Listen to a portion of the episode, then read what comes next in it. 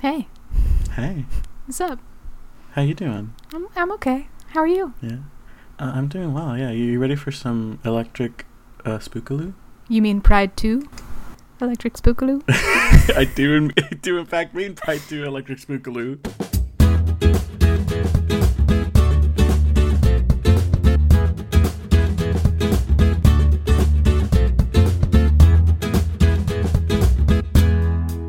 Fucking ready for Pride 2 Electric Spookaloo. Let's go!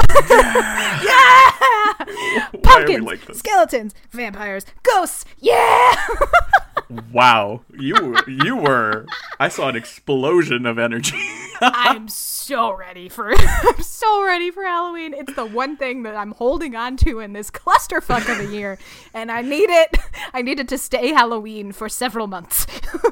That's why you start celebrating early. Correct. Also, welcome to our Halloween episode, friends. Woohoo! Whoa! It's kind of accidentally our Halloween episode because we fucked up our schedule and now we're doing this one as our Halloween episode, but it thematically works out. So cool. But it fits. Yeah, we were like, oh, that works. Good thing we made this choice. And what choice was that, Alan? What is the tag for today? Well, as everyone knows, this week is our alternate universe tag, and we have decided to go with vampires. Vampire. Ows. Oh, It would no, be. no, that's a wolf. yeah, it would have been better if that was a werewolf. Shit. God damn it. All right, Well, all right. Well, it's next too year. late. We've already sent each other fanfic. Fanfic. Vampire I- AUs. Oh, Jesus Christ. it's gonna be one of those. It's going to be one of those. It started, I mean, because we recorded the last episode and this episode in one day, I'm just like all tongue tied from the Japanese that I can't pronounce. Whoops. Anyway, vampires! Vampire. Woohoo! I love a vampire. Oh, Yeah, I do. it's good. I do. I do. I do. I think they they can be really stupid, but boy, do they bring me joy. It's true. well, and like it has so much to do with the fact that there's like so many different vampire canons that you can pick and choose and like fucking Frankenstein monster your own. Right. And like the vampire sort of like mythos here is like there's so much you can fuck with. Like are you like an old school Dracula type of vampire Mm-hmm. person? Are you a Twilight boo hiss person? Are you All right, let us calm down. I'm, I will never let you live it down. Are you like an Anne Rice, like fuck you, Anne Rice, interview with a vampire kind of person? Like Mm-hmm, you like want to walk that line of potentially getting sued? I don't know. Um, like you know, there's so many, and then there's just like sort of like all of these things that you can play with, and like stereotypes, you like stereotypical sort of like goofball tropes to play with, and you can take it really seriously or you can get really campy, and like who doesn't love a vampire? Oh. I, I don't know. I, I love vampire O's. Garlic bread? Garlic bread doesn't like vampire O's.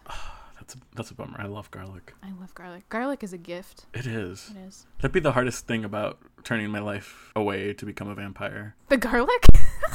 Yeah. it wouldn't be the It- like. also also depending on like what mythos because some vampires can eat garlic. yeah, I mean, sometimes people just decide that that's a dumb thing and they don't do it. I think I would have a harder time with the like obligated to kill and drain the blood of people all the time thing. That would be hard.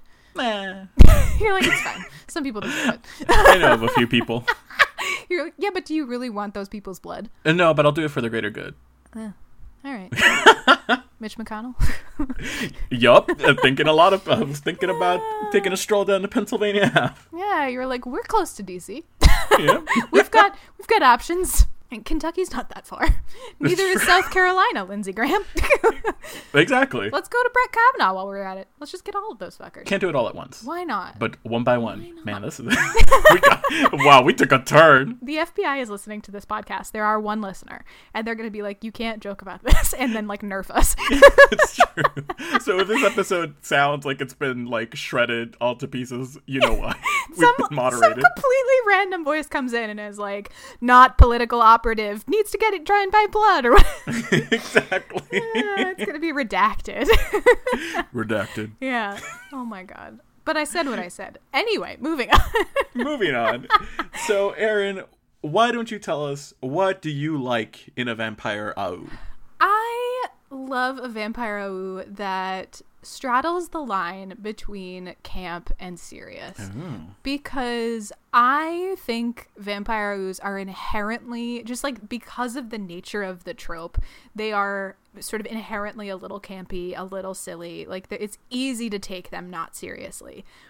What is cool is if someone can take this thing and integrate it into a story in a way that like is believable and you're on board with it and it doesn't feel hokey Mm-hmm. while still sort of like leaning into and not like not downplaying it and basically like removing some of the like really joyous kind of like silly parts of being a vampire.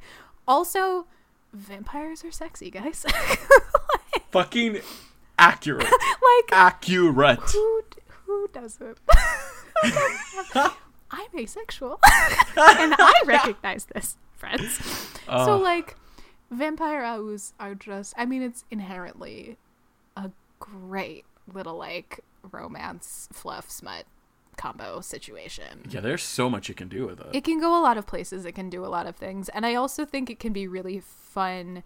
It can be a really fun way to like really just like mess with your characters, especially like the further afield from Vampire AU your source material is.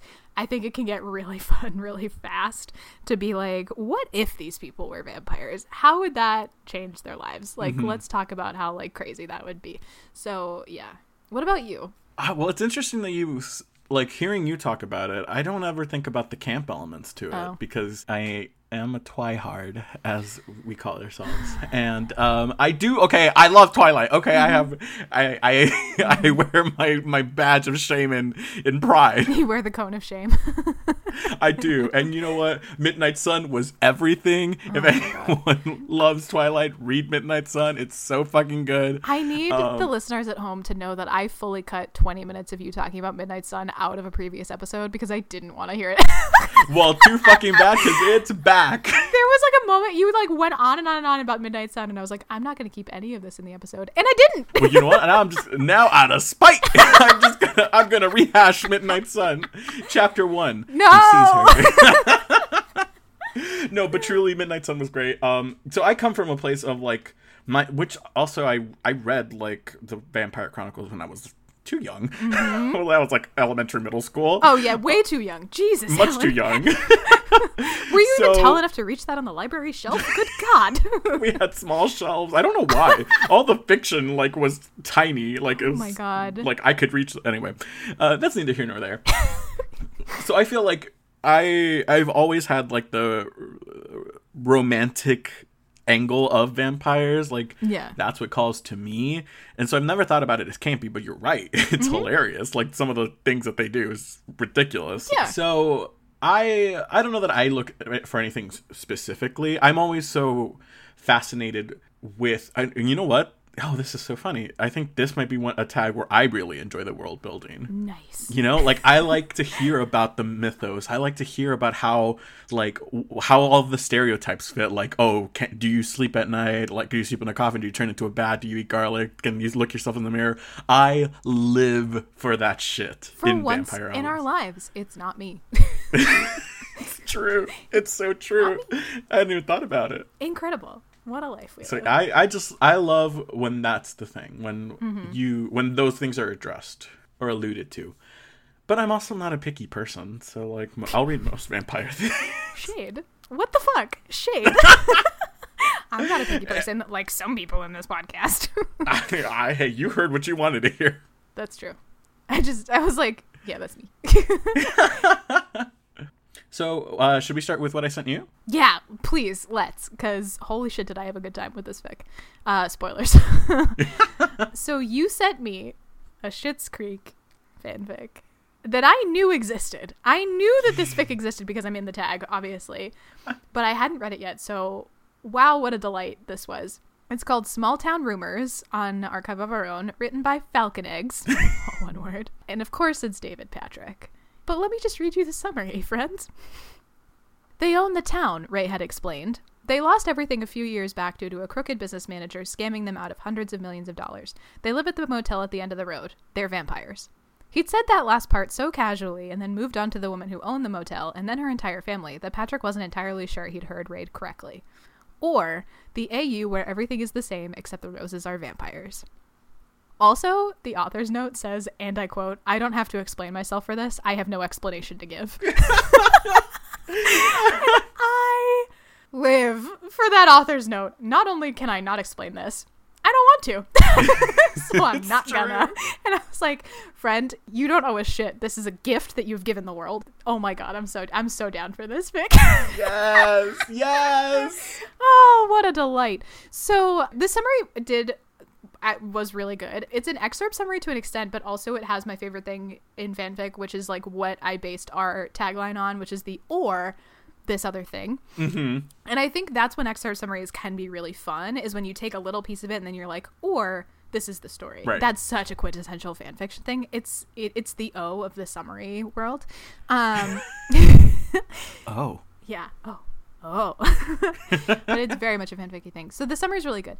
This is also we did short fics for each other this time around, uh, which is like very. I matched you almost word for word. I think Yeah. because surprise, surprise, Erin immediately like almost always has her fics up before me, and I am always like asking for week extensions. Yeah, I mean that's. So this time I was like, all right, let's see how how many words she gave me, and I was like, okay, and I'll try to approximate that. Oh, okay, so that was intentional. Mm-hmm. So that's good. This has like eleven thousand ish words, um, and it's one chapter. Mm-hmm. Basically, this story follows the earliest uh, appearance of Patrick as we know it, and it just basically peppers in the fact, as John Mulaney would say, "I will pepper in the fact that I am a vampire."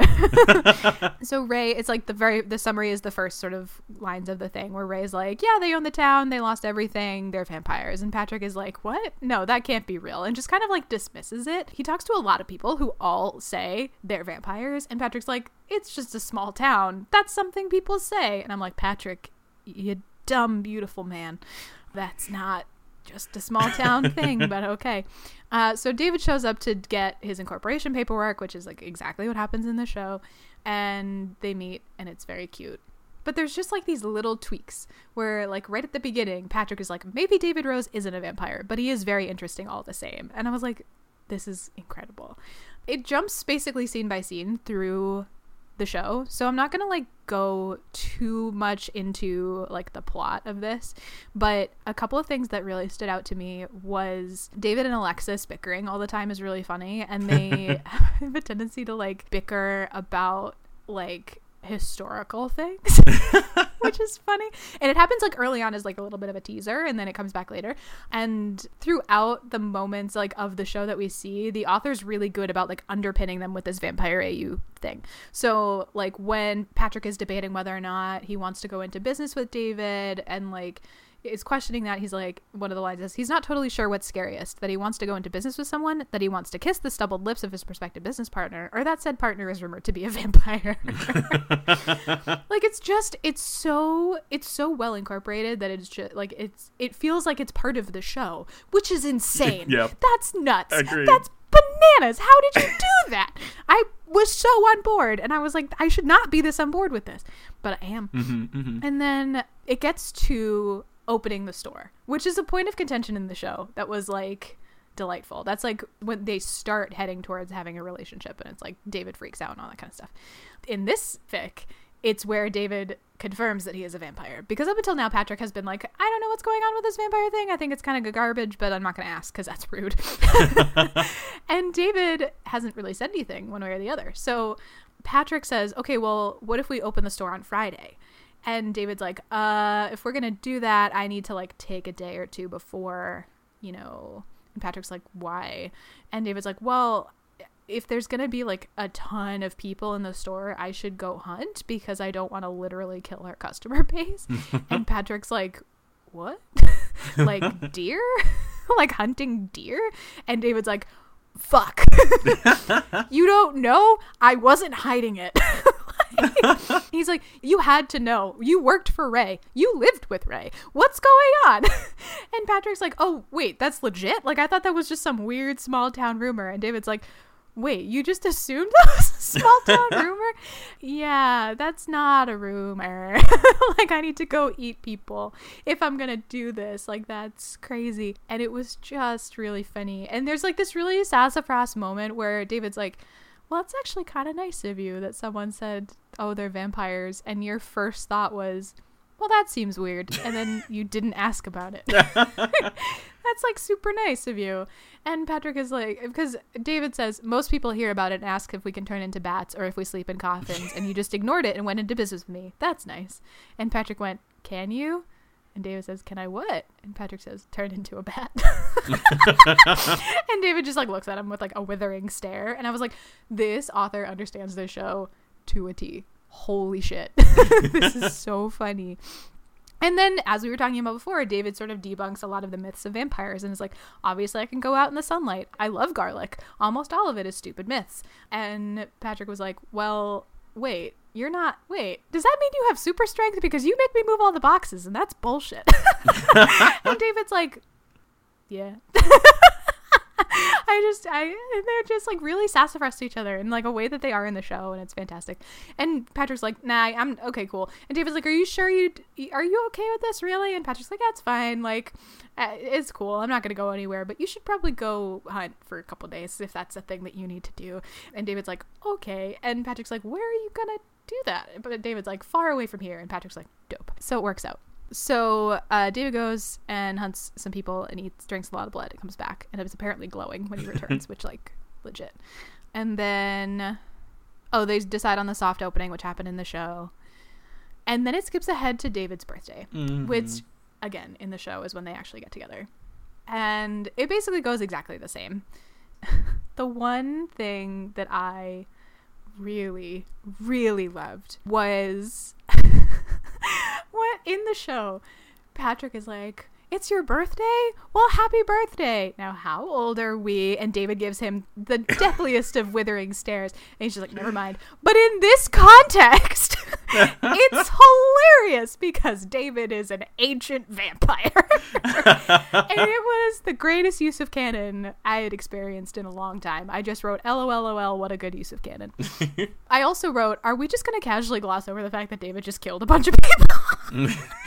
And then we did. And I was like, All right, cool. I also had a moment of like, okay, so David being that old is cool, but raises a lot of questions for me that I doubt are going to get resolved. And also, why haven't I read any Old Guard fanfic yet? Uh, because it's like the same question of like, what does it mean to be immortal and to like exist from like the dawn of time? Interesting. this fic does not get into those details and it's not interested in them and like that's fine i just had that moment of like wait a minute like somebody being that old like that is that is a thing that like you could write a whole thing about mm-hmm. and then they go for birthday dinner and you know patrick basically keeps trying to like guess how old he is and it comes out that he's like probably from like the 10th century or earlier but also that the Roses are actually like biological family like they were turned together or whatever so confirming that like they were human once and then they turned into vampires, which is fun. Mm-hmm. It's a fun backstory. I didn't ask any other questions because I was just so delighted by all of that. and then they have their date and it happens exactly as the thing. And then an interesting thing happens with the Rachel. Rachel shows up as she does in the show. But instead of going through that, this is the first time that there's like a real divergence from what happens on screen in the show. Rachel and Patrick are talking and Patrick is like talking about ranting about feelings and whatever. And Rachel's like, it says that Rachel knows that Patrick is in love with David, and she basically says, "I won't tell your parents about your boyfriend or that you're dating a vampire." And I was like, why is Rachel so chill about this? why is no one freaked out about this fucking vampire situation? That was my large question. Was like, okay. But I also was kind of okay with it because in the show, a lot of bizarre shit happens in Schitt's Creek and no one questions it. So then I was like, wait, that's kind of in, char- in character for the show. But like Rachel went and it's fine. And then uh, they do the You're Simply the Best song and it's adorable. Or they allude to it, they don't really go through it. Um, there's a moment where David almost loses control with Patrick and almost bites him and freaks out, which is like quintessential vampire. Oh, Quintessential. yeah, that's like a very standard thing. And David's like, "How are you not afraid of me?" And Patrick is like, "Should I be?" I'm like, "Not." Whatever. And David's like, "I don't know if that's a good idea. I think you should actually probably be a little scared of me." Yeah. And Patrick's like, "That's fine. I trust you." David's like, "Okay, I guess." And they end up having a very sweet conversation about David hasn't gone hunting in a while, and Patrick's like, "Why have you not gone hunting? That's dumb." And David's like, "I don't want to miss anything." And Patrick's like, "You're not going to miss anything. It's Schitt's Creek. Nothing happens." And David's like, "No, I don't want to miss anything with you. Like human lives are so short in comparison to mine that like I don't want to miss a second of yours." and that's, I was like, "Holy shit!" Um, and so it did kind of like after that initial like, I have questions about how this question of David being so old is going to play into this. Like it did have some impact on the rest of the story, which I thought was cool. Mm-hmm. So I was pretty grateful for that loop back into that question and felt that that was like a really solid through line heading back in. And then they have a dinner party where the David and Alexis bickering is front and center. And they spend the whole time talking about how Alexis and David and their parents have meddled in every major world event throughout history, and it's all their fault. And it's so funny because in the show, Alexis is always talking about like, well, that time that I got kidnapped by that sheik and like got locked in a basement and like wherever, and like you just had to send me like fake contacts and passports so I could escape that like South American cartel or like whatever it was. It was always something crazy and like changing that into her like having a tryst with Genghis Khan before he was Genghis Khan is so fucking funny. David being the third wheel with like King Richard and uh, King Philip. and it's just super, super funny. And then it was like, well, yeah, our parents kind of inadvertently started World War One because they were involved with that whole Ferdinand thing. And it was just like, what? and it was so funny. And like again with the camp, it was like that perfect line of like this fits so well with the world of the show, and I totally believe it, and it's so in line with the characters, but it's so fucking funny, and it's so campy, and it's so on trope that like it was just oh that was my favorite scene. I like screamed the whole time. And then skipping ahead, they have a conversation that I think often happens in human vampire AUs of well, one of us is gonna die and that's not cool. Like that's not great because I'm mortal. one of us is gonna, the human one of us, correct, will perish. will perish eventually. Like we'll grow old. And this is after the proposal, and David is up and like kind of freaking out. Patrick wakes up and realizes that David is up and stressed, and is like, "What's going on?" And David is like, "I'm just thinking about stuff." And Patrick is like, "Well, I know what you're thinking about, and like I also don't want to grow old and like die while you stay the same." and I asked you to spend our lives together, and I meant forever. So they have a conversation about turning Patrick, which I think is great. Mm-hmm. And that's the only part of the story where like some of the vampire lore gets a little bit like more involved in the story. So they talk about having to go to Yeah. ground and like be buried together and like sires and that whole thing. And frankly, like I can always kind of do without that stuff. I just kind of it's kind of like um Wow, spy AUs for me where I'm like, I don't really need the mechanics of this.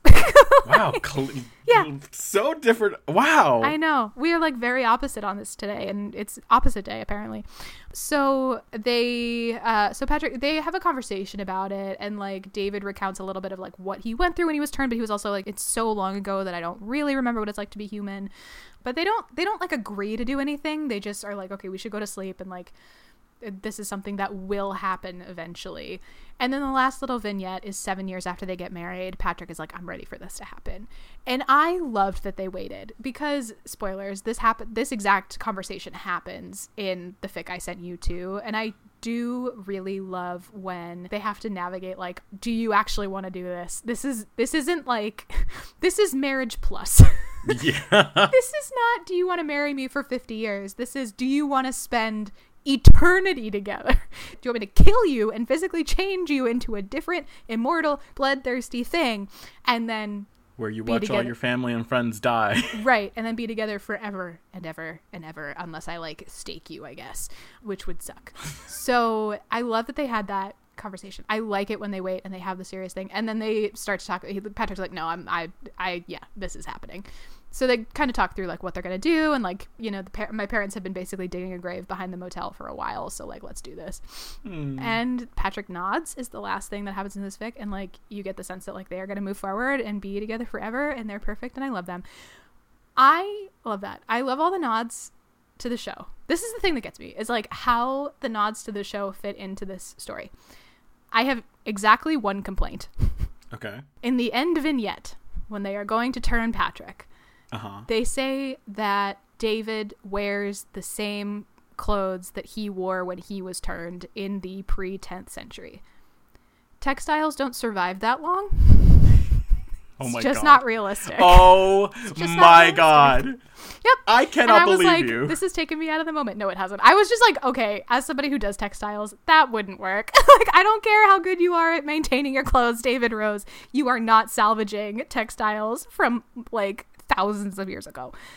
Other than that, this was delightful and I have no complaints. I hate you. I, I absolutely I love hate it. you. I love it. I had a great time. This was a gift. Thank you for finally getting me to read this. hmm I have nothing else to say except that this was a full-on delight and a joy in my life. Yay. And I and then my last note is all caps. There's a sequel.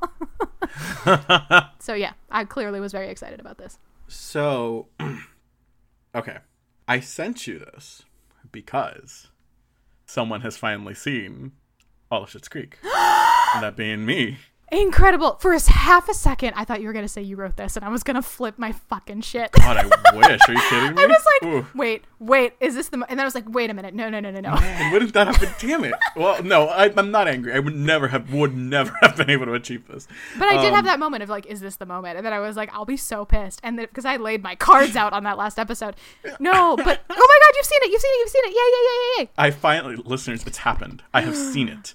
I have seen it, and I cried Of course, the whole time. of course you did. and I am I love it. It's literally my favorite show, right under the Golden Girls, and I loved the Golden Girls for so long that it's like hard to like usurp Y'all have that. no idea but how it big is like that is. right no idea how big that is for Alan. I fucking love Schitt's Creek. This was the hardest secret to keep from you, Erin. It was like I I saw this like a month and a half ago. Oh my god. And I've been sitting on this for a month and a half because I was like, the next time we do this, I'm going to reveal that I have done it by sh- sending her a Schitt's Creek fic. Then I was like, I, it had been so long that I hadn't even looked at what our tags were. Mm-hmm. And I was like, what are the tags? What Schitt's Creek fic do I need to find? The first one being proposal, and I was like, well, I'm SOL because the show already has the world's most perfect proposal, and I cannot Correct. take that from it. Correct. So I was like, damn, I'm gonna have to hope that there's a vampire Schitt's Creek fic. and when I put in those parameters on AO3, this was the only It's the one only that one, came out. yeah. And I was like, please be good, please be good, God, please be good. And then I read it and I was like, oh my god, this is excellent. It's delightful. yeah, I uh, for all the same points that you made was like it reads literally like the show. Like it's the show with vampire lore peppered in. Yep. It's so good. Oh my god, good. it's so good. I'm okay, but like, who's your favorite character on Schitt's Creek now? Oh my god. Um There is a correct answer. is there? Yeah. Oh man. No, I'm kidding. There Uh, not a correct okay. answer. I just I mean, a I was gonna say like we, I had this discussion with my roommates earlier. Like literally, you could say any character Yeah. except maybe Johnny. Johnny's fine, but Eh. like if he's your favorite character, that's a, the stretch. Yeah, um, I have questions. uh, probably Alexis. I think she's so funny. That's not who I thought you were gonna pick. Who'd you think, Moira? Moira. Which, uh, yeah, I mean, I just feel like I feel Uh, like I excuse am. me, uh, Emmy winner Catherine O'Hara. Oh, my, okay. So first, hang on, hang on. Uh, too many threads. Too many threads. I feel like I am very much a mixture of David and Moira. So to me, I was Oh, like, yeah. it feels a little hypocritical to say Yeah. Moira and David, Yeah. which is accurate. But I mean, like Alexis, la la la la la la, a little bit Alexis. so fucking funny. God, I love Alexis. I love her so much. Also, Emmy winner. Annie Emmy winning Annie Murphy. Oh my god. Annie Murphy is a gift. It takes someone absolutely brilliant to play someone like that. Like, oh my god, Every line she delivers is like gold. spot on. So I, as you've mentioned, Emmy, I, I, I told my roommates I was like, I feel like I'm magic, and they're like, why? I was like, listen to me, hang on. I was like, here. So the Oscars, I love Parasite, and I was like, Parasite should win everything, and that was the one I had on my ballot. I was like, mm-hmm. Parasite is the most deserving film of the entire year, and fuck the Oscars because they're not going to do it because they fucking award movies like The Green Book from last year, which was garbage. We don't have, and let's not talk about La La Land, okay? oh, true, which didn't win, thankfully, but um, yeah. Oh, that was a fun debacle. Remember when that was the most shocking thing that had happened in a while? Simpler times. I do remember. so when Parasite swept the Oscars and made history as the first non-English film to win Best Picture, mm-hmm. I was through the roof. I was Yep. screaming from the rooftops, and I was so elated. Mm-hmm. And I was like, "Yeah, this is amazing." Cut to the Emmys. Schitt's Creek. Shortly after I watched and loved the whole thing, sweeps. I'm just saying, I have a little pull, a little magic. Have you seen the Tumblr post going around about there are X Men among us? They just have somewhat like deeply inconsequential powers that are like so specific that they almost don't matter. Yes. Your X Men mutation is being able to like influence award shows With my love. with your love of shows, which is hilarious. I love that post, and also everything you just said is like very valid and true. And I don't mean to derail all of your very real No. points about how great that show is, but also like I love like the video of that girl who just like touches electronics and the fire alarm goes off, like that shit. Oh my god. But That's you. besides the point, Schitt's Creek is incredible, and I Mm-hmm. one of the things that I loved about it was I I love how how safe and warm it is. Uh-huh. It's like the stakes are never high. Yep. You know, and I, there's a lot of comedies. I think of like The Friends. I think of like How I Met Your Mother's Mm-hmm. shows where like really like awkward things happen for the sake of comedy, or like really things that give me anxiety to watch for the sake of comedy Mm-hmm. happen, and the entire time I'm just stressing about how that's going to be resolved. And Schitt's Creek has a lot of really outlandish things happen in it, Mm-hmm. but it never ever raises the stakes to make you feel anxious. It never makes you feel like oh i am unsafe like something is like uh, i'm scared about what's going to happen because you know it's going to be resolved Yep. and it is and it's so warm and it's so loving Uh-huh. and it is the show of 2020 long live Schitt's creek end of rant Oh, I agree.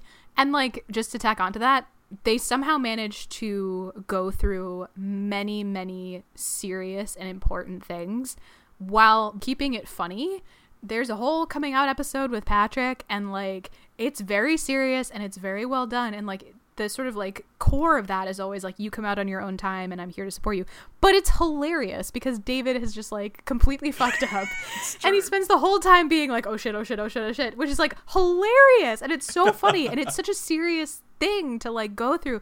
But it still managed to have this like levity and joy while still taking the thing seriously. And that is hard to do well because for any other show, that would have been a very special episode and it would have had this tone of like, mm-hmm. and then Patrick like has to come out to his parents. But like, it was just so woven into like the fabric of the joy of the show that like, it didn't become the very special episode. It just was another hilarious sort of mishap in their day to day lives, but without being like overly blase about it. Like they didn't not take it seriously. They just made it funny. Yeah. And that is oh my god. Dan Levy deserves every award that he gets for the writing of that show. all of the cast deserves every award they got for like bringing that show to life. all of them that show deserves everything it gets. Dan Levy, please come on this podcast. Dan Levy, please i beg Mostly so we can just like gush for a while. Like that's all we're really here for. And like who doesn't want and i can cry oh maybe not. I was gonna say who doesn't want to like fans just like being like you're amazing for like an hour, but that could get weird. yep So anyway, Dan Levy and then we can get married us. afterwards I didn't say that. I did. Okay. Anyway, that being said, um, going back to this fic, I loved it. Yep. I did read half of the sequel, and I would gently nudge you to not Oh, okay. the sequel because I'm very curious, and I I love vampire. I, I love a vampire story where a person has just turned and they're like it's new vampires so see how they react you know? Mm-hmm. uh, so patrick has, is turned and it's like him waking up and then they have to go hunting and they go hunting and we see it happen. Oh. there's a part of me that thinks that it goes against kind of everything we just talked about about feeling safe and feeling like there's joy and levity. It feels almost too blasé the way that they handle human life mm-hmm. and of- oftentimes and i this was interesting to me because it's the first time in a long time that i've had to think about this is, this is a dumb statement um, it's the first time in a long time i've had to like search within myself to find out what my morality would be as a vampire Oh my God. very serious question Oh my god, Alan.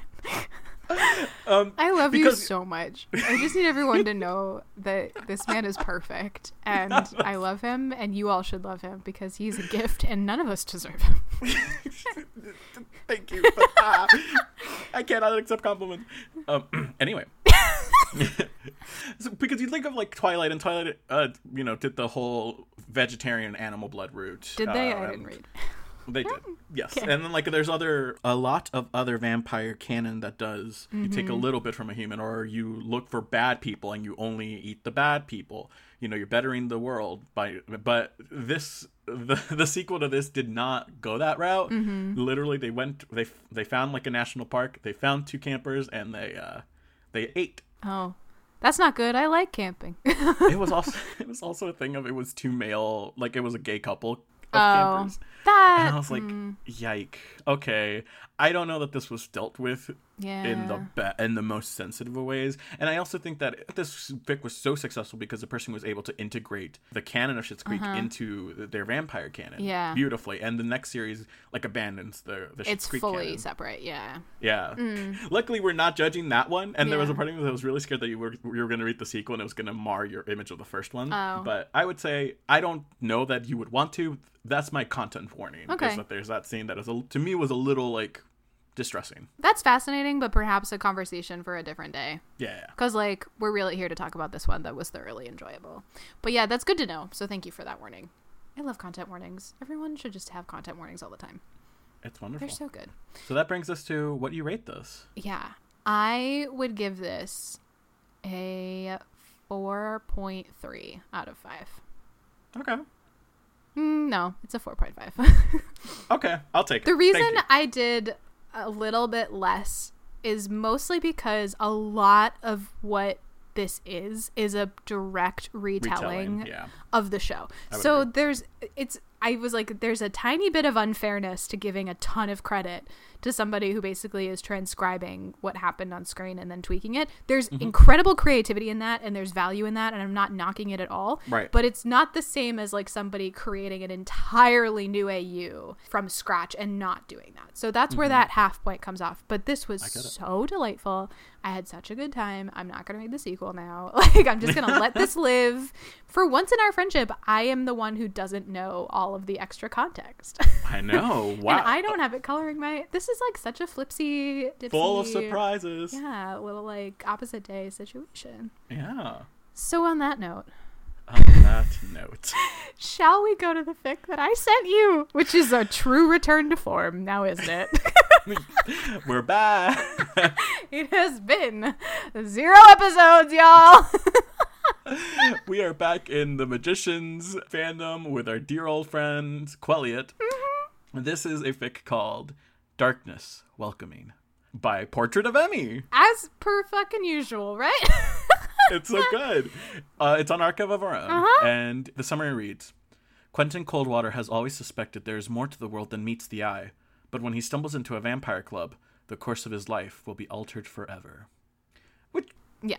yeah, does it gets the job done, you know? Like, It's not an inaccurate summary. It's not. To me, it reads a little like nail on the coffin. Like I, I almost felt like it was going to be darker than it was because of the of the like I like oh he was accidentally bitten and now he has to learn how to be a vampire. But it was not that. If I'd read Yeah. the fucking if I'd read the tags, I would have. But I don't like to read the tags before the the thing. The point of the tag is that you are supposed to read them first. I would have thought that the the tags were for for people looking for those things, you know? Because if you're if I was looking for like uh blood drinking, or I was looking vampires with consent practices, I could type that in, look for that tag, and then I could have a, my pick of the list. Well, yeah, but I mean, the other thing about tags is that talking about content warnings more seriously, they're a way of being really clear about what you are going to walk into. So the tags are the way that most people communicate triggering content as well as just sort of like in general what the thing is about to be. And I find the tags extremely helpful to read first because it makes sure that you're not reading something that you're like, even if it's not something that's going to outright trigger me, like something that will squick me or something that I'm just like not feeling right now. Like I always read the tags first. That's a good practice to have, Mm-hmm. probably. But uh, one that I don't follow. I find that I, I'm not gonna say I don't get triggered, but I feel that I am. If I if I'm walking, let's pretend I'm walking down this path of fan fiction, I'm like la la la la, and the sky starts to darken, and I see like the trees have no leaves. There's thorns coming out of the ground. I'm like, nope, nope, nope, nope. I U-turn and I run away. This is a Hozier song, but it gets real dark. Hozier, can you write a song about me reading fan fiction? I okay, I should have tagged Hozier in that Twitter post. Damn, true. Go back and at him Bogman, Bogman, please come on our podcast. and marry me. Uh, could you marry me? Because then I I could go to. Ireland. All right, I want either Dan Levy or Hozier to marry me. Yep. And you want either Hale Appleman or Hozier. Yes, So whichever one, what, we'll see how the chips fall. it's like the Venn diagram of who we will marry, and Hozier is in the middle. I love that. if you cross Dan Levy and Hale Appleman, do you get Hozier? No, No, that's not how that works. it's not. Uh, yeah. So, uh, but one back to talk about content warning. Uh, Portrait Anyway. is really good. Uh, about Yeah, yeah, uh, she puts the note on, on the notes like explains the content warning, which is nice. yeah. So yeah, I thought it was going to be darker than it was. It wasn't. Um, the story starts with Quentin going to a vampire nightclub essentially, um, because he heard about it on the internet and he wanted to know if it's if it's true. You know, curiosity killed the cat and all of that. Remember a time in our lives when we could like read about a thing on the internet and then just like go? Uh, no, I'm sad. I'm sorry. That's okay. Um, so he goes to this nightclub to find out, you know, are vampires real? Short answer, yes. they are very real. And basically, a lot of humans come and a lot of vampires come as well. Humans get like a certain sexual satisfaction out of being bitten. Damn So you see all the Yep. So all these, all these humans with like op- wide necked uh, tops and like sleeveless shirts and like bearing as much skin as possible. Uh, they're called blood junkies. So that's a you know, it's a good term for them. So Quentin is at this place and he's like, "Whoa, what is happening?" And basically, non-consensually gets bitten by this f- new, barely turned vampire, which should not have been left unattended at this club. So this vampire doesn't understand that you have to let go at some point. Yeah. Because oh, that's the other thing is like this is all consensual. You know, like the human vampire link is like you know vampires take a little bit and like from one human and take a little bit from a different human and all that stuff. Yep. Uh, but this vampire does not know that rule yet, and so is draining Quentin quite quickly. He's getting dizzy, and he's like, "Well, goodbye, cruel world." Yeah. Well, so as it goes. uh, next thing he he knows, he wakes up and he's in like a nice room that has like a bunch of candles, and he expects his neck to be like gouged open because he felt like the fangs being ripped off of him right before passing out. Uh, Elliot walks in and he's like, "Here, I got you some Gatorade." And Quentin's like, what the fuck? what is happening? And he's like, "Oh, you're a vampire," and basically starts asking him a bunch of questions. And he asks like, "Oh, how long have I been out?" And he's like, "Oh, about 20." Uh, Elliot says about 24 hours, and then. Quentin asks, "Oh, do you know where my phone is?" And Elliot says, "Yeah, I charged it." And like his Quentin's phone is sitting on the bedside table. Quentin asks, "Vampires have iPhones?" Elliot says, "Some of us do," and then leans in conspiratorially to say, "Some have androids, but that's a bit of a taboo." Which is hilarious, and Quentin does not immediately un- immediately understand. yeah. Well, he lost a lot of blood and That's is true. very confused. He had not finished the Gatorade. yeah, not ready for jokes yet, Elliot. True. However, it was very So they sweet, have that moment. Uh, he drinks half of the Gatorade and then goes back to bed. And then when he next wakes up, Elliot comes and sits on the bed and basically gives Quentin free reign to ask anything he wants. Mm-hmm. So he asks a lot of the like standard, like how, how old are you? Which is you know always the first question. How old are you? Just one of these times, Uh, I want the vampire to be like, "So I'm 32." right. I actually turned a, a year ago. yeah, It's pretty tricky. I'm pretty new. I don't really know what's going on. There's a lot of great TikToks about that, Yeah. like people role playing that. And so Elliot, Elliot says, "I was born in the year 1846 and became as I am now in 1873. So either I'm 28 years old or 174. yeah. My vanity would prefer the former, but my guess is that's not what you were after, which is fair. And I, I, I love it when they're straightforward and it's not like a long time, you know, Yeah. because it's like, ugh, who's bo- that's boring. Come on. So Quentin asks about like being a vampire and who made him, and Elliot's like, oh, I have a sire, but no one knows who it is. Do you know who it is?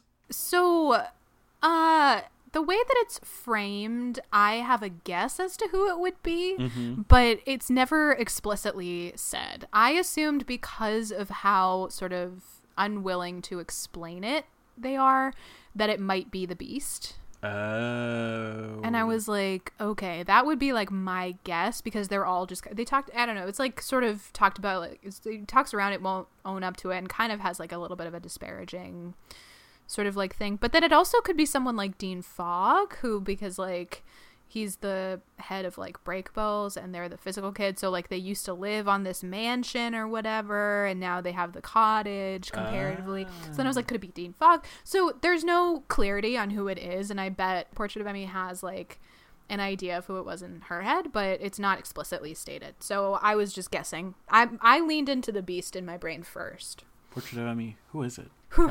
I know you listen. Yeah, yeah, you do. You're a good egg. um, okay, so that happens, and then they have the conversation, uh, which did not happen in the Schitt's Creek one. I was like, oh, you know, why? He asked, like, why did you leave your sire, or why did you leave this other place you were at? And Quentin says, well, because we didn't want to kill humans. You know, Elliot, you mean? yeah, it's still like a delicate thing amongst vampire society, apparently, that some don't think they should hold regard for human life. Um, and Quentin makes it explicitly clear that, you know, he only bites people when consent is given, mm-hmm. which is going to paint the picture for the rest of the fic, for mm-hmm. Elliot at least. Everything Portrait of Emmy writes centers on enthusiastic consent, which that's what I read. That's what I like. That's what I want. So it's just now about vampires instead of like blowjobs. Sure. Accurate. So, I mean, it's about vampires and blood. but we haven't gotten there yet. True. So then they talk about how they feed, which is uh, they if they drink enough human blood, they can sustain themselves for like a week or two weeks at a time. Whereas Penny uh, in this route has take decided to take the vegetarian route and drinks cow and pig blood, but needs to be eaten more often than human blood, which I thought was a really cool detail. And I was like, oh, that's that's good to know. Yep. Uh, and we, Elliot reveals he hadn't he didn't get to finish eating because he had to save Quentin, and Quentin's like, oh my bad. Sorry. Sorry about that. And we also established that when Elliot is not fed, he becomes cold and colder to the touch. So like human human blood is what makes him warm, makes him a human temperature. After all these questions, Quentin's like, "So, uh, what happens now? Are you gonna kill me or something?" What's the like, deal? "Oh." He's like, "No, drink this bottle of blue Gatorade, get some more sleep, and then you leave." Right. And Quentin's like, "Oh, okay." And then they they they spend hours talking apparently until Quentin passes out because he's so tired. So uh, Quentin goes home, uh, and he's not been missed, or like Yeah. in the few days that he was with Elliot, he was not missed by Julia because Julia is off with James, um, or is studying because they're both in school, and and so Quentin starts frequenting this cafe across the street from the Vampire Club uh, for the first scene because he wants to see Elliot but didn't ask for a number or anything, and so he's taken to studying there every day. Um, he's been doing that for about a week before he sees Elliot walking in, and he's like, "All right, here I go." Fucking, oh, our soft, foolish boy. Yeah. We love Quentin, but he doesn't make good choices. And you know what? Relatable. yeah. Fair. So Quentin goes uh, goes into the club, realizes that, and it's like, "Oh, I this is triggering." He's like, uh, Yeah. "I don't like this feeling." Uh, looks around, finds Elliot and Margot feasting on a, a a male human, and Quentin is like aroused, essentially like, "Whoa, that's hot," which honestly relatable, You're like, yep. mhm. accurate, checks out. hmm Again, the fact that we have not yet seen Hale Appleman in a period piece is criminal. Someone cast Hale Appleman Put him in a floofy shirt. I want it now. and then take him out of the floofy shirt. I want it now. We have different impulses on like why we want the shirt, but like, This is true. and we're back to our normal selves. and we're back. So Elliot looks up, makes eye contact with Quentin, and then comes basically like drops the human. He's like, "Oh, there you go," and goes to Quentin. And Margot's like, "You need to eat, sir." Yeah. And Elliot's like, "I will do it. I promise. I'm just gonna walk him out." And so they walk out and they go to the cafe across the street. They grab a latte and then they're walking around in a park. And you know, Quentin is asking questions. They talk about garlic, which oh, in this fic apparently it's not that they can't eat garlic; it's that garlic just tastes really awful to vampires. it's the cilantro of vampires. Yes, exactly what I was going to say. It's the cilantro. Which makes Sorry, I stole your joke. No, no, it's okay. Uh, you you delivered it exactly how I would have. yep. I really want garlic bread now. Same. So then they talk a bit more about like Elliot's experiences and why he, whether or not he wanted to be transformed, and Elliot reveals that it was very painful. They even talk about him picking his name, which is that a canon thing? it might be a book thing. I don't know. So definitely what like the whole Brideshead Revisited connection is a thing that happens just like that's that's a book choice made by Lev Grossman. Mm. A fanon interpretation of that very often comes from early on in the series. Elliot talks about having created himself from nothing and like creating Elliot Waugh is like the greatest project of his life. So people have taken that even more literally in certain fanon interpretations to mean that he literally like changed his name Oh wow. and like became a new person. Actually, there's a lot of really interesting fics where they take that as like a trans allegory or just like Oh, a trans wow, story yeah. about truly just like creating Elliot awesome. the person. So you can interpret it a lot of different ways. As far as I'm aware, I haven't read the books, but in the series, his name is actually Elliot Waugh. Gotcha. But it is definitely a fanon thing to play with that. Nice, thank you. Yeah. So then the big points, uh, the big point of this conversation, while they're still outside with their lattes, is that Quentin is curious about what having a vampire feed on you is like, and basically because he wants that D. So Elliot, um, It took me a minute to figure out what you just said. I know that's why I, I like that your face. She's not getting it now, and I kept moving. I didn't get it, and then I went, "Oh wait, that's what he just Yep. said," and then I was like, "Oh my god." um, and so Elliot says, like, you know, it's pleasurable for both the vampire and the human if it's done right. And Quentin says, "Would you show me?" And Elliot's like, "Yes, but in a few days, you need to like regain your like blood. You were attacked not too long ago. You need to eat right and all this stuff."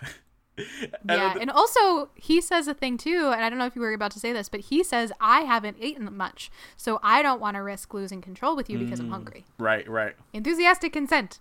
Again, super important. What I was about to say is that they make a really fun callback to the. Oh, yes. so Quentin is like, "Well, how, how do I find you?" And Elliot's is like, "Well, I don't know if you've heard this, but some vampires have iPhones." so funny. and. Quentin's like, ah, yes, I've heard a rumor. so cute.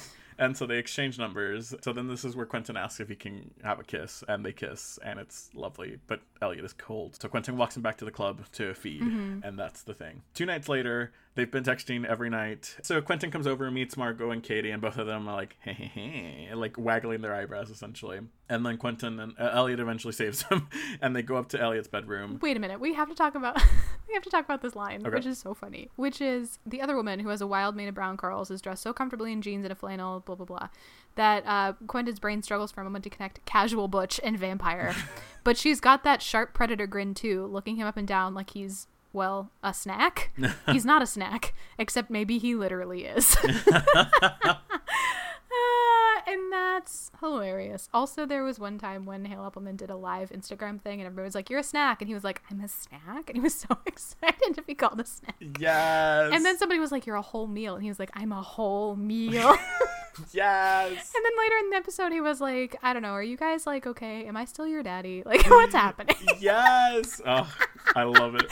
so this moment reminded me of that conversation that Hale Appleman really had with like his Instagram live feed, which was hilarious. I'm not creepy. Not at Oh, all. God. I know too much. So they go up to Elliot's bedroom and they have some more talk about consent. Mm-hmm. And like Elliot asking, "Are you, are you sure?" And Quentin is like, "Yep." And Elliot, uh, I I love this. Elliot says, "You know, you don't owe me anything for saving your life." And Quentin was like, "Oh, Hadn't thought about that. yeah." Which also same. I had not that possibility never crossed my mind. But of course, this is told from. Uh, Quentin's per- perspective mostly, so it makes sense. Yep. So then they get they get it on, and Elliot asks, "So like, would do you want me to like touch you, you know, in that way?" yeah. Like he's asking before he starts. He was like, I'm going to bite you. It's going to feel good. Do you want me to do anything about it? Yeah. Is And I thought that basically the good. conversation. Yeah. And Quentin was like, "Yes, please." Quentin's like, oh, oh, yeah, yeah. that sounds top notch. They do the thing, and it's very good. And Elliot gives Quentin a hand job. yep. Portrait of Emmy. You're such a gift to the, to the Truly, Magician's fandom. truly. And then they cuddle afterwards, which Again, gift. Gifts on gifts. uh, the scene ends with Quentin asking, "Can we do it again sometime?" And Elliot is like, "I think we could arrange that." Like super happy. Yeah.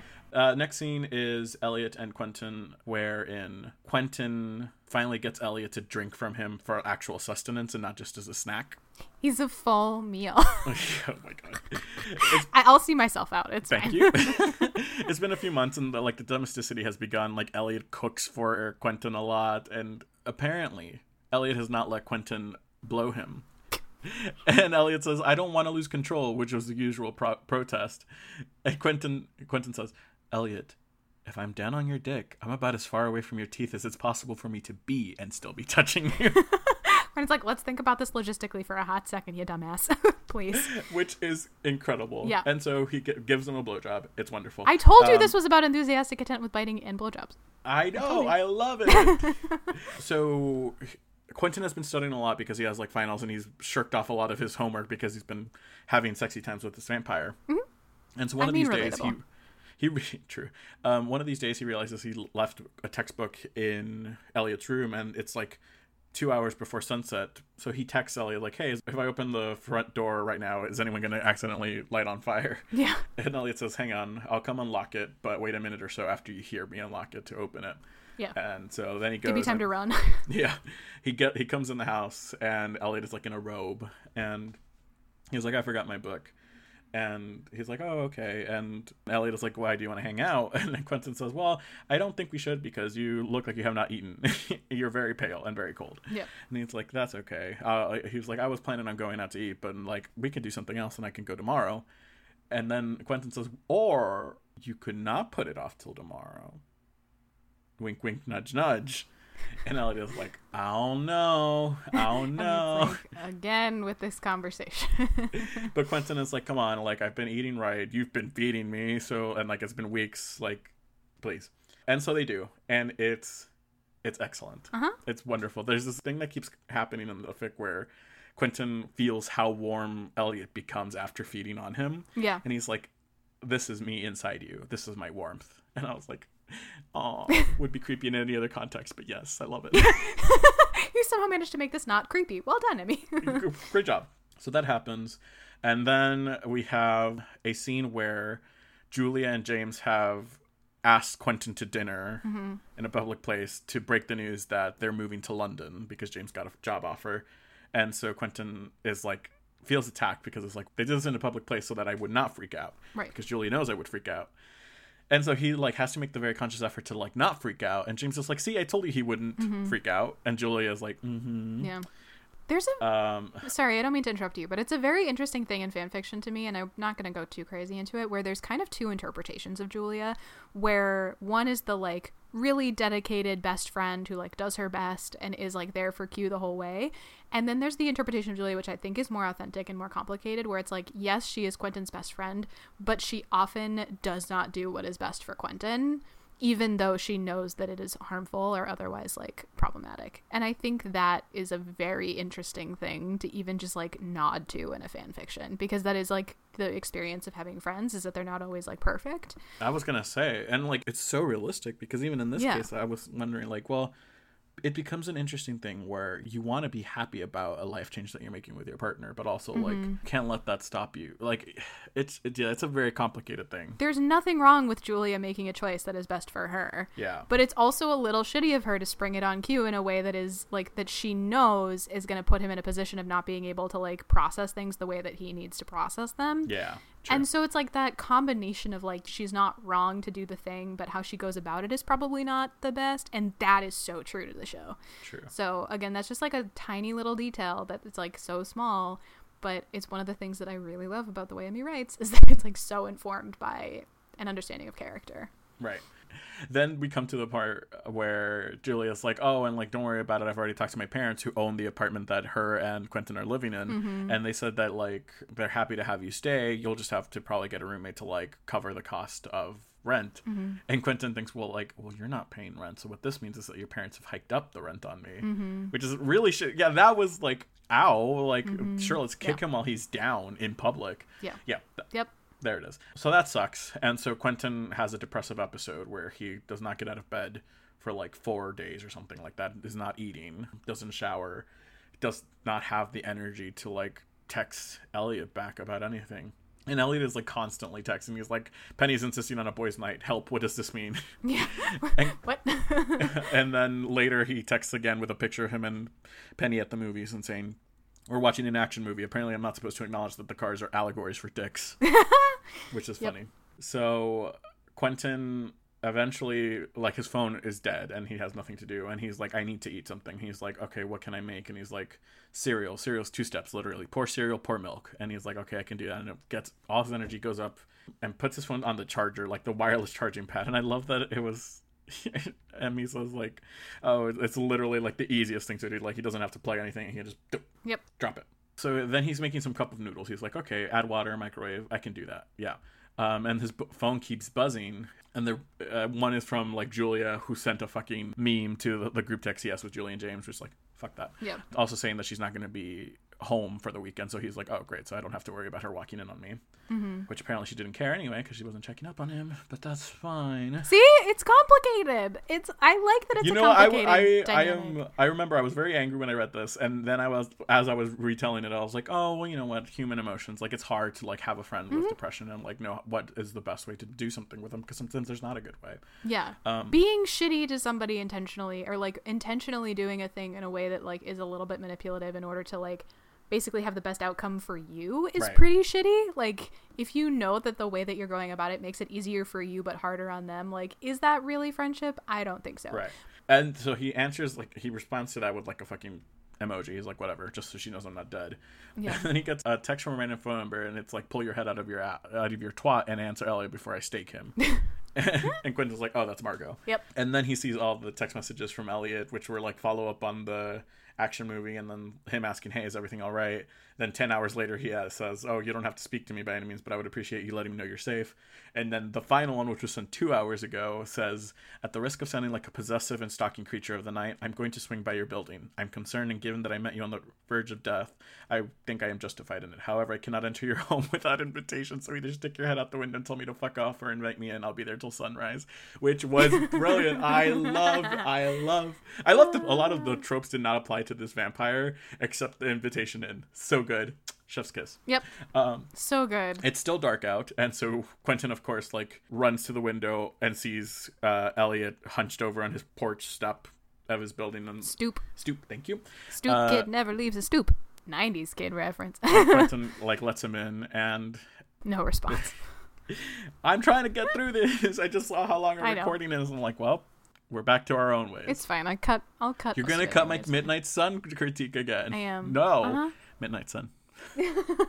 If you'll just hear, no, you're gonna cut my midnight sun, and then it's just gonna I'm keep gonna going. keep saying it in the and middle of my review. And then people are gonna be like, wait, there was no midnight sun thing, and I'm gonna be like, yeah, it was redacted. you just they're gonna redact that redacted incredible. Um so yeah elliot comes up and sees quentin and quentin bursts into tears. No. and elliot being the ugh, this was the best. Like immediately like starts throws out the cup of ramen and starts making like some eggs all while like holding quentin and then makes him eat makes him drink gets him in the shower and then cuddles him to like to sleep and so they, quentin sleeps Did you almost say cuddles him to death?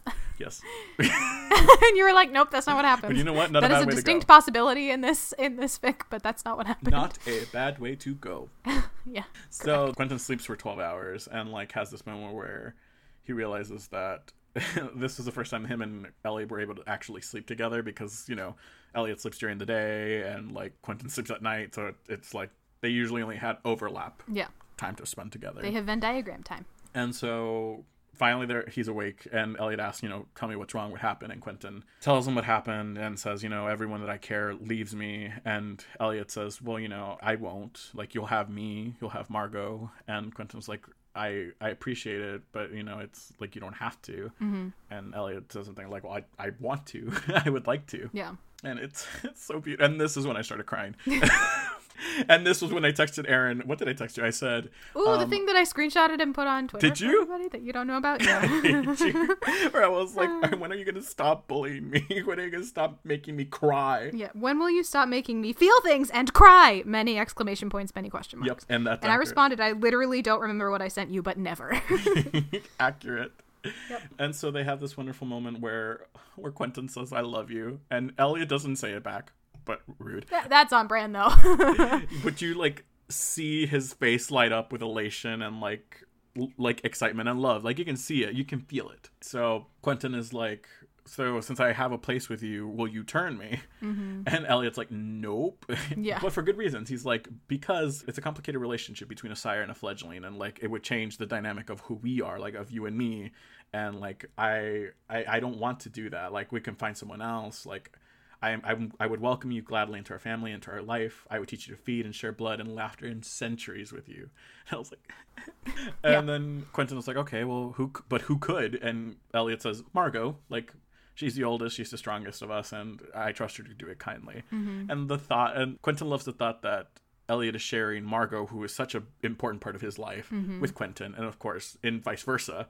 So it's so beautiful. And Quentin is like, let me think about it for a few years. And Elliot says, yeah, definitely think on it. And so that's where the fic ends, essentially. Like, they've got time to think. yep.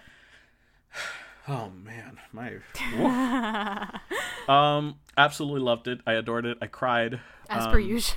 as per usual true um the only thing i i have that was and it's as erin so succinctly put it last uh, episode i don't go here i transferred it Yeah. so i don't know that i'm justified in saying this but i a lot of the fics that i've read from Quelliot that you have sent me so root but you so um have been about the start of their relationship and elliot is always in a position of like I felt like this didn't have the party boy angle at all, mm-hmm. or if it did, it was it just felt muted to me. Yep. So I felt like the beginning interactions to me, it seemed like Elliot was a little Um, I thought the dynamic was different than it usually is for Quelliot fics at the beginning, mm-hmm. which is not Yeah. to say it was bad. To me, it threw me off. I was like, whoa, this is mm-hmm. different, and I don't know that I like it. Yeah. I love it. I adored it, but I don't like change. and to me, I was like, you would expect the party boy angle to be more prominent because it was in the canon, mm-hmm. which I understand. Fan fiction doesn't have to be. I'm just saying I was a little thrown, not in a bad way, but that was my only like. Hmm, I feel like I don't see as much of the party boy devil may care attitude. He was very caring, which I appreciated because I needed. You're like, no, it's great and I love it. I just don't know that I buy it. So I would say that I think this interpretation starts him off closer to where he lands post mosaic emotionally. And What's mosaic? I'm going to murder you. Redacted. redacted and uh, so i'm just not even going to bother to answer that question. I, I think a lot of this it, i agree with you. This does not lean on elliot's early days as more of a partier of like you know very sort of devil may care attitude. But i do think that comes from canon in the sense that like Elliot comes to that place eventually, even though the writers probably don't realize that that's what they, he did. That's how Hale played it. So, and that's where a lot of fan and interpretation lands him post Mosaic is that he like realizes that he needs to be more forthcoming with his emotions and he needs to like be better with Q. And that's where like they move forward a lot. And that is very in keeping in the Portrait of Emmy um, fan fiction universe, where this version of Elliot is very consi- like tonally consistent with the rest of her fics Excellent. where Elliot is something of a service top, and yes. we stand. yes. we We stand. stand a service top. We do. We love a service top, especially a super sweet service top. Uh, I'm dying a little bit inside just having said that word out loud. question. Yes. What was the other portrait of Emmy uh, fic we've read? Was this? Oh, it was the mosaic one, right? It's like It was one the in mosaic bondage one. Got it. Got it. There we go. There we go. Okay, great. I I I like being able to have some context about it. And then, yeah, you're right. When I think about this in relation to the way we fit together from the first season when we did our smut tag, it, it is very consistent. You're right. Yep. Yeah, that was my only like thing. And I'm not saying it's bad. Again, I, it was not bad. It's just I now have a standard for what I think Elliot is, and it's I have not seen the show. I do not like the book. Um, so I feel And like you will not watch the show. And I is will not. Absolutely not. You probably shouldn't. No, well, I would never put myself. Also, I feel like the amount of times I've heard you talk about it, I know the show. I don't need to. But other than that, it was beautiful. I cried. I, I loved it. I would give it like a four point five. I'll take it. I will. I will take that four point five. I mean, I obviously love this fic, and I love anything that Emmy writes, but like, I will take four point five. I think it's great. Yeah, it's wonderful. Well done. I don't know that this is my favorite of her works. I have other ones that I think rank a little bit higher, and I have read everything she's ever written. But I just, I mean, there was no other vampire AU for me. once I fine. once I read it, I was like, this is the one. so I sent it. Also, to hark back to last episode a little bit, Evelyn, who is a wonderful listener and friend of the podcast, sent this to us Oh. via our fan rec Google Doc, along with many others that we are piecing through. I promise, Evelyn. I promise we're gonna do it. But this was just like completely reconfirmed as the choice for Vampire AU because it wasn't just me. It was like also Evelyn sent this, and I was like, okay, Excellent. if Evelyn sent this choice too, like completely irrespective of knowing that we were gonna do Vampire AUs, then like I have to send this. Agreed. Wow. So thank you, Evelyn. Everyone go check out Evelyn's Magician's fan art, which is incredible, and also uh, listen to our Philarian Father, and also just like love on Evelyn. Okay, they're the best, and love on Portrait of Emmy. They're also the best. Yeah, this feels like a real family affair almost. Yeah, I mean, this is why I love Twitter so much. Is like I've got all these like weird little like fandom friends who've just become this like tight knit little community of people. It mostly started from all of us being real salty about the show, and then we all just decided collectively that we owned the show now, and now we just like do all this stuff and just like have a grand old time. True. And it honestly is the best thing ever on the internet. Like I just ignore all the bad internet and I just hang out with my friends. I love it. Yay! Alright. Another episode, another spooky episode in the in the can. Pride Two Electric Spookaloo.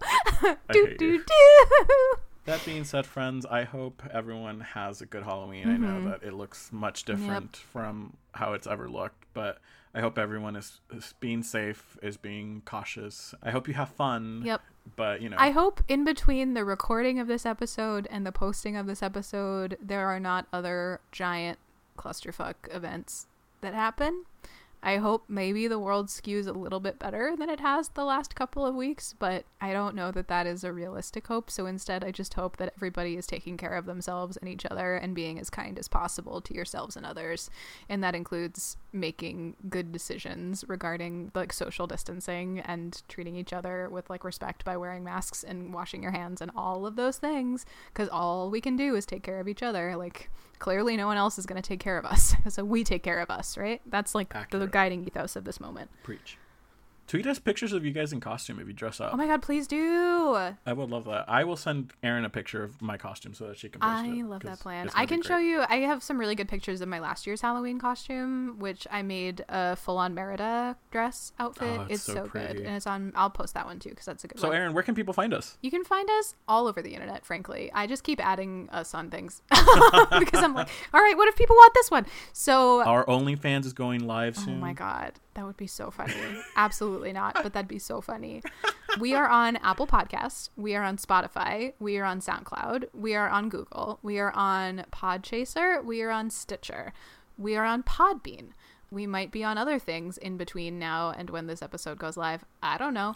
um, we are on Twitter, obviously, is where we are most active at FicList. We are on Tumblr at theficlistpodcast.tumblr.com, where we are kind of active. And then we are on Instagram, where occasionally I remember to post little like snippet clips of the episodes before they go live, but that's the only reason I use it. And then we are also on Facebook, but don't go there. don't go there looking for us because it doesn't, it's not a good idea. It's a ghost town. Yep. If um, Hale Appleman, you would like to be on this podcast, please email us at theficlist at gmail.com. Also, Dan Levy. Also, anyone else. Also Hozier. I, I mean, Hozier, Harriet, Portrait of Emmy. I mean, Evelyn. If you if you guys want to be on the podcast, just email us, okay? Like, we have an email. You may as well use it. Drop us, like Evelyn did, and like my did, and like so other many other people did. Send us your recommendations for fics. We have that fic rec list thing that's pinned on Twitter.